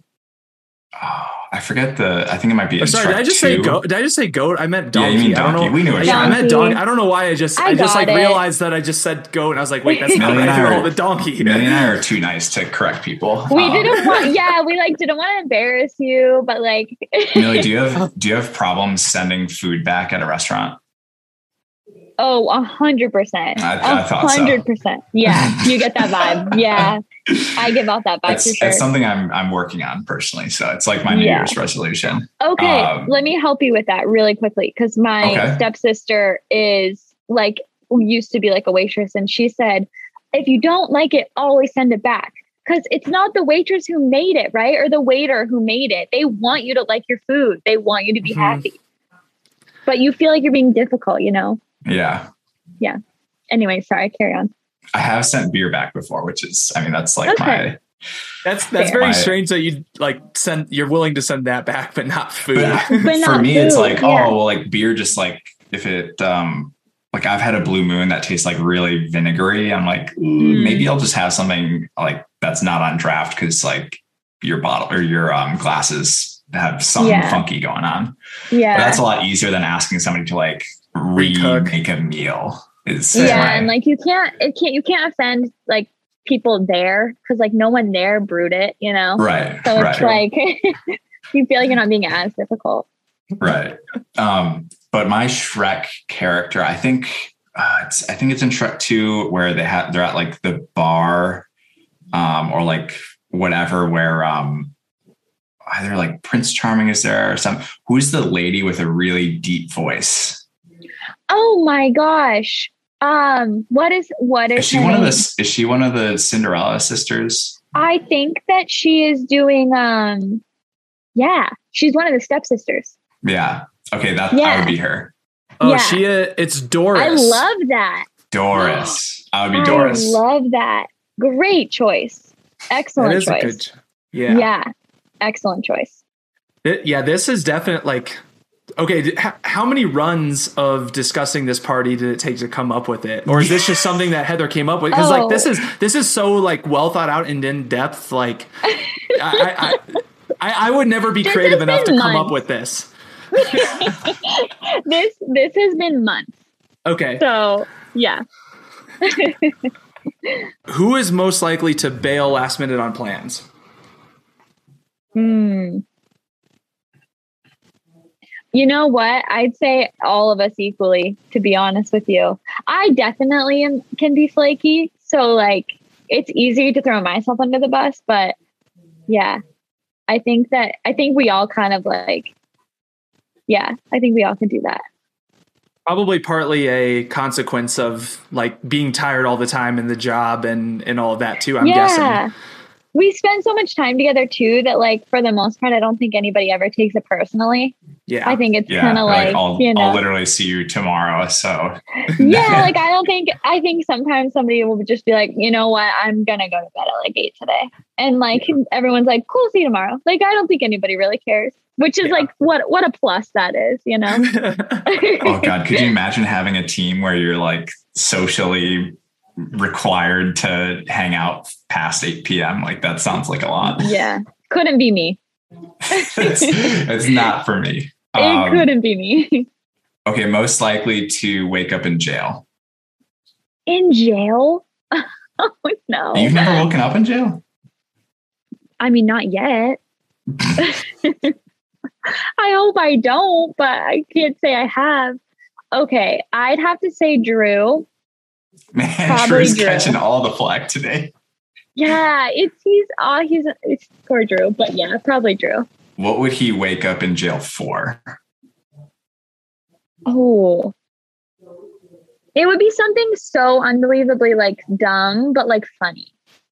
Like, so like hitting mailboxes with a baseball bat out of a moving it, car. w- I don't think it would be violent. Like I think it would be Drew like um like something so I, I don't know, like there's a bunch of like kind of silly things you can get arrested for.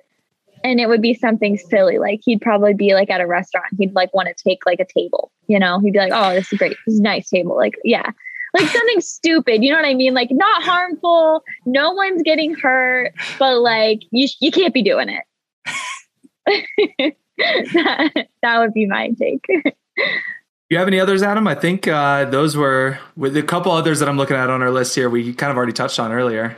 yeah, yeah, I think so. Our, our, think our closing it. one was who's most likely to crush a beer mile, but we we hit on We that one, that uh, one. earlier Oh, in the yeah. episode. So you know, thank you so much for coming on. Any we like to close out with some you know words of wisdom, some advice for the general folk out there. Any anything that you'd like to offer up or plug or any closing remarks in general. Closing remarks. Um, it's so like it seems so cheesy and so like obvious, but like just that my experiences in my life, like all I can really ever tell people is like, don't give up.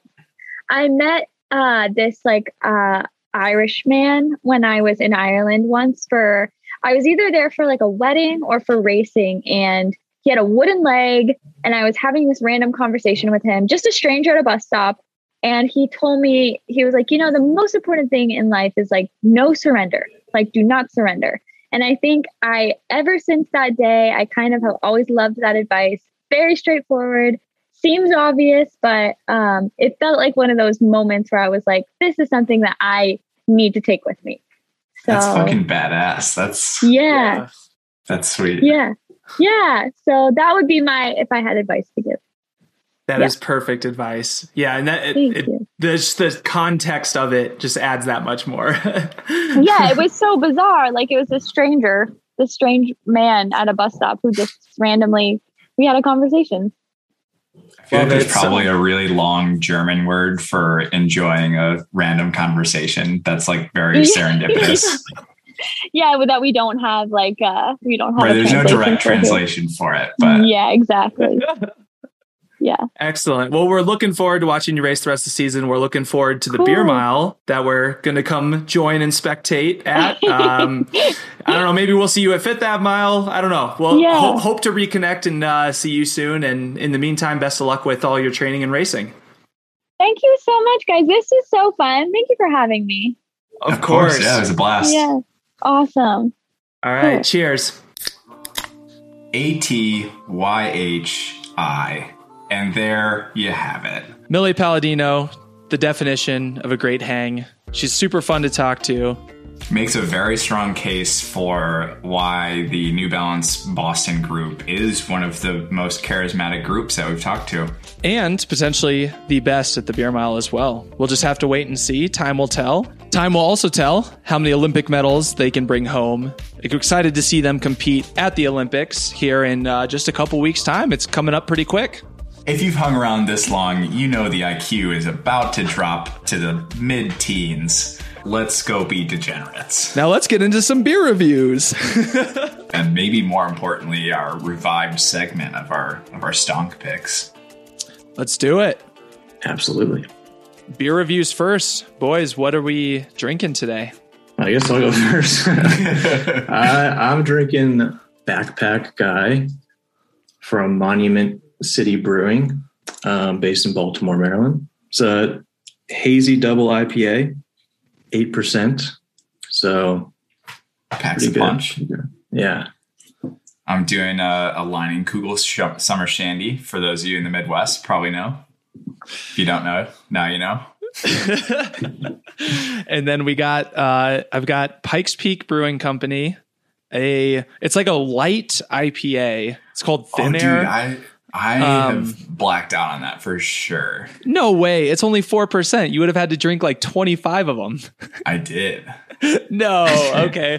well, that's pretty wild. I, uh, yeah. So IPA, but the light variety, and only 98 calories mm, and uh, was, I was 4% alcohol. at that brewery for probably like four or five hours. and you were getting the light beer? The light Yeah. IPA, not the real one? Okay. Yeah. Well, Beca- maybe that's a, that's another story that we need to talk about, but well, I was supposed to. Um, I think the challenge was um, I was probably running like 35 to 40 40 miles per week at that point. I, I think I was either a junior or senior in college, and uh, one of the we went there for spring break, and the deal was, I think my beers plus miles had to be like the bet was my beers plus miles had to be more than uh, one of the, one of my friends' beers plus miles, and Will That's was right. running like seventy miles per week, so I was drinking like eighty beers. That's right. I remember that competition. That's actually a pretty good competition. I'm fries- surprised we haven't brought this up on the podcast yet of just like a competition of who can run the most miles plus drink the most beers in a week.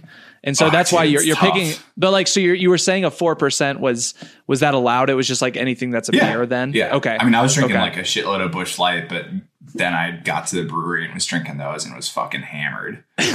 it's a pretty Like, I'm savage pretty sure. competition. I, I'm pretty sure I left my shoe in the bar and like had to go back for it. Any chance that was the night you uh, passed out in a large tree planter in Colorado Springs? That was actually the year before. Um, so, to Colorado Springs and I go way back. oh man. Man, that's an OG listen right there. that is, yeah. That's an old story. Well, I'll, I'll now that we're just talking about this beer, I'll just give my thoughts on it really quick. I don't think it's great, to be honest. I mean, it's it's clearly like an IPA cut with water. So I, I you know, God, with water. yeah, I mean, it, it is. It's it's four percent. It's uh, they probably just brew an IPA and then have to cut it. So I, I mean, That's I don't know. how It's not- brewing works. it's it totally is, bro. I'm an expert. Um, so I don't know. I'll give it like a, a three on the taste and uh, like a five on the drinkability. Well, actually, maybe even less because it's not that. It's it's so un so the taste is so bad that I can't actually drink a lot of it just It because I get register. sick of it. Okay. No, so sorry, Pikes Peak Brewing. Love the brewery. Not loving this beer. Um, I didn't buy it. It was left in the fridge by someone else. So just caveat there that I did not buy this beer. so how, how about let's go let's go to you, Michael, our guest, guest of honor. Let's let's get a review on this uh, double IPA, this hazy. Sure. I I have a terrible memory. What are the categories again? Uh, You just can make them up if you want, Ooh, but yeah, yeah. If you want Uh, to. we, we usually say drinkability, taste, and the X factor, which is, you know, whatever you think the X factor should be. So, All right. Well, I'll give it a 10 out of 10 for can size. I'm a fan of the 16 ounce cans. there we go. Oh yeah. Taste, I'll give it a 5 out of 10. It's a very average, Okay. very average DIPA. Um, although the 8%, I don't really taste the 8%. So I'll give it like a 7 for drinkability, probably. Okay. Okay. So on a, on a scale of free to expensive, how free is the ABV? Is it pretty free? It's pretty free. You can taste it a little bit. It's not super free, but you know, I could probably drink two of these in a row. So There we and that's go. like four beers. So a little bit less, maybe. That's Yeah, beer yeah, and the math tall- for you. The tall can too. There we yeah, go. exactly. How about the Leinies, Adam? What do we what do we think? Yeah, you know, I, f- I feel like if you're like an underager, you know, Leinenkugel's pro- probably good for you. Um, I used to. That like is not it. the opinion of the Beer Mile podcast, by the way. That is Adam's opinion. Yeah. Adam Legally, is Adam gets not. arrested, not the Beer Mile podcast. Okay. You can drink when you're underage in Wisconsin, so as long as your parents are, are with you hanging out. That you know, is having a that beer is with you. true. It is legal if you're with your parents. Um, I don't know, man. Leinenkugel, maybe it hits different if you're at like a if it's hot out and you're at a baseball game or if you're out fishing under the sun. But taste, I would go with like a four, honestly. And then drink, I mean, drinkability since it's a lighter beer, it's it's a little higher, but relatively like maybe like a seven. I don't know. Maybe it'll it'll be different after the second one, and and then I'm just like through six real fast, and then all of a sudden six becomes eight. But I don't know. It's it's the X factor for me is like almost a negative X factor. Is I, f- I feel like I remember it being a lot better than it is. I've had it several times before. It's a little sweet, you know, a little sweet to keep drinking a lot of. Yeah. I think I, It I is a good I've summer drink. One sip and then passed, passed on it. It's it's rough, man. I I remember it. Granted, when I started drinking beer, it was like I was more. I, I liked the sweeter tasting beer better, but I feel like I've had it more recently than like when I started drinking, and and it was it tasted way better. But I think it was because it was hot out and I was really thirsty. So now, th- now that we're properly lubricated here with these beers, maybe we should give the listener some financial advice. Uh, Yes. I, I know, I know we got a lot of, uh, you know, long-term investors out there, a lot of buy and hold value play investors out there. So I, I think that they could use some, some good stock tips, uh, or, or whatever else, whatever else we're feeling like investing in doesn't have to be stocks. Uh, so Michael, how about you, guest of honor again? Kick us off. What what are we recommending to the listeners to go buy today? I've got a few, if you'll allow me. I've got Of exactly course, three. of course. I don't. I, I don't know why anyone would complain about getting rich. I think our uh, everyone listening to this podcast wants to get rich. So the more, the merrier on the picks. Exactly. All right. The first and the most obvious, I think, is definitely Beer Coin. Um, Oh yes. I mean, I don't think I have to say our own anything more. um, I think that's the obvious choice. You know, hmm. highly leveraged call options on Beercoin is never a bad idea. I think that'll that'll set you up for an early retirement pretty good. Second one is a little bit controversial, I think, okay. but I, you know, my LinkedIn profile it says meme stock and coin analyst. So I've done the I've done the research. I've done the spreadsheet jujitsu. I've crunched the numbers. And uh, as much as it pains me to say, I think Westfly is a buy. Okay. At this at this moment, okay. At this moment, Westfly is a buy. You know, I'm not a fan of his methods, but I think what he's doing for the sport is overall good. Um, you know, starting beefs, doing outlandish things to get attention. I think generally that's good. So he's pretty new. I, I think it's a good long term buy. Okay. So so Ooh, how long would you? buy, okay. I was gonna say so so as of right now, would you label that A like a long-term buy? hold. yeah, like uh, so that you're labeling it as like a long term hold, not like a Yeah. like a w- sell in a year because he at that point he's going to have used up all of his uh clout or whatever. And clout, yeah, yeah. like he, he's no, gonna, he's going to would- grow for a year and then the then it's going to die off. You you think it's a good long term, long horizon? I, I, I- I think it's a good dollar cost averaging play. Okay, I, you know, okay. you never you never think know what he's a- going to say. That's a good It's value because it's. I think the price right now is pretty cheap. Yeah, so yeah, for, for sure. for what you have to I mean, spend, I think it's probably pennies worth on the it. dollar for sure. I mean, and, and in the short term, you never know what he's going to say. You know, the price could take a dip at any point. So But he, but it's like a penny stock, so it's like, uh, like I'm, I might Yeah. lose all of my money, or I'll like make ten thousand percent. exactly, yeah, yeah, exactly. Low risk, Okay. high reward. I think. I like that. That's fair. Um, and my third pick, it's got to be Manscaped. You know, Oh, there we go. helping you out here. Hell yeah, dude! oh man, so man, Manscaped, they are giving our listeners this the Beer Mile community, the Beer Mile podcast. They are giving our listeners an exclusive deal, twenty percent off and free worldwide shipping on anything in the store. Adam and I, early testers, early users of the Lawnmower 4.0. Adam, what are your thoughts so far? Not only the Lawnmower 4.0, but their nice, nice sleek boxers, their beautiful okay, t-shirt, so- their soft t-shirt. the um the performance underwear that that is actually going to be my specific um stock that I got to buy. I'm actually, I, I think that's more of like a blue chip. Like it, it's definitely you're you're putting your money where your mouth is. But I wore those um through golfing in the morning, 18 holes, uh, puke and rally, plus an all night wedding.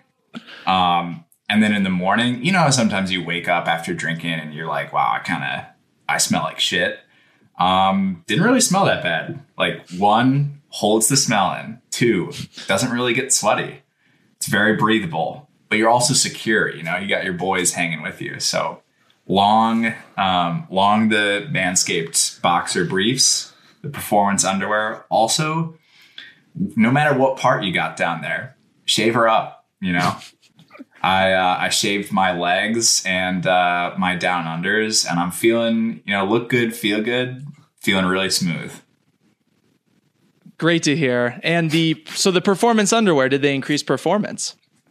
The people Oh want to yeah, know. dude. I mean, I mean, I played I played the best golf, and I would say danced technically um, speaking. You know, it wasn't like there weren't judges there, but I would say if you asked the crowd, they knew who I was. You know. they could they could see those. Yeah, they could see the confidence just spewing Yeah. from you. Everyone, everyone else had to go back because they're like, I don't want to sweat through my underwear, and I had no fears about that. I mean, nobody wants swamp ass. It's pretty disgusting. So, wow. Okay, there you, you heard it firsthand that this is the best performance package out there. Um, there is a, a specifically a performance package 4.0 that includes all of the above: the lawnmower 4.0, the boxers, the aftershave. Everything's included in there. It's the perfect gift, or gift to yourself. It doesn't have to be a gift for someone Yeah, else. treat yourself. treat yourself. Everyone, you know what? Times are tough. You, you know, life ain't easy. And sometimes you just got to enjoy the simple things in life. And I think, you know, shaving the family jewels is a simple thing that you can enjoy that's going to just boost that confidence. And I know when I'm out there on the stock, stock trading floor and I'm looking at all my meme stocks, you know, they're flashing green, flashing red. When I'm in my performance package, when I'm all shaved up, I just feel super confident. I can just see, I can see the Dialed money. in. I'm dialed in. I know exactly when to pull the trigger, and Some people Manscaped is use there for me. cocaine. I use the Manscaped Performance Boxers. That's really all you need. It's the best drug out there. It's the best hit of endorphins, the best best hit of adrenaline out there. Manscaped, use our code Beer Mile, all one word, for 20% off and free shipping worldwide. Thank you, Michael, for leading us into that Manscaped because Man, I think they ad are a strong buy. They to are an absolute they are absolutely a strong buy, you know? Oh, this company super up strong and buy. coming. They ever since their days on Shark Tank, man, if only we were sharks in those days Ooh. and we could have been an investor in this company because they're Yeah, growing did big. anyone did any of them invest? Do you know? I don't remember. I Yeah. don't think mm, maybe. One of them doubled their net worth, probably. I was gonna say I'm looking. Oh, Mark Cuban did. Yep. Ah, Oh, there smart you go. guy. Smart guy. They seeking a, they were seeking half a million for seven percent stake, and I don't know what they ended up with. There's too many words in this article, but yeah, Mark Cuban. I mean, he, he put in half go. a mi- he put in half a million. Probably owns like at least ten percent, maybe twenty percent of it. So he did very Uh, well for himself on that investment. Oh, dude, it's a father. owns a bunch of Dogecoin too. Mark Cuban, he just yeah, he can see the money as well. He knows what's up, and I and I guarantee he has a nice, clean, save, shaven sack as well. So good for Mark. All right, Chris, do you have any last uh, stonk picks for us? You know, ever ever since I've been out in Colorado, I haven't been following the stonks as much as I should be, to be perfectly honest. Um, come back to me. Give me give me one minute, Adam. What do you have? Yeah, besides um besides the uh, performance underwear, I think just based on based on the beer that I just sampled, I would have to say short squeeze Leinenkugel, man. Short squeeze. Short squeeze it. It's always it's always gonna be there because there's gonna be like some cheap ass dad who brings it to a golf outing. Um, and then there's gonna be people like me who who just like short it because they hate it. So squeeze the shorters, man. Okay, so you're long and you're So you- trying to get get everyone out of there. That's that's what's up. Oh, that's like 3D chess. I'm just I'm just saying how Yeah, I feel, I'm- man. Are you long or are you short? Are you betting That- against yourself? Yeah, I'm betting again. That's how you got to play it. You know, like this is how I'm thinking about it. So that's probably how the majority of people are thinking about it. But you got to go one step above it. you got to go the opposite way.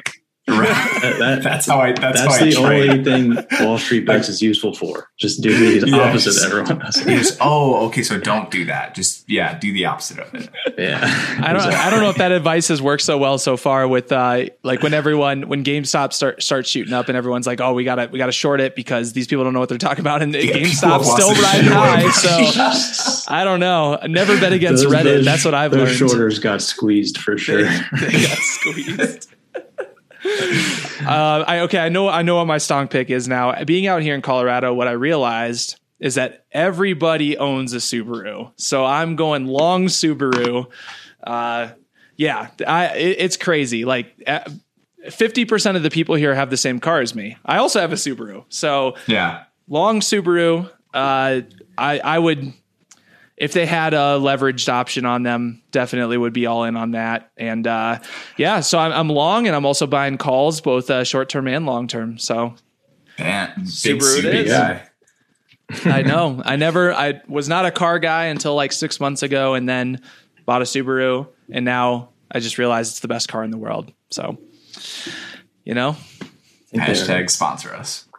that that'll be the next sponsor naturally right after we right after we have shaved nuts we're going to be talking about subarus next yes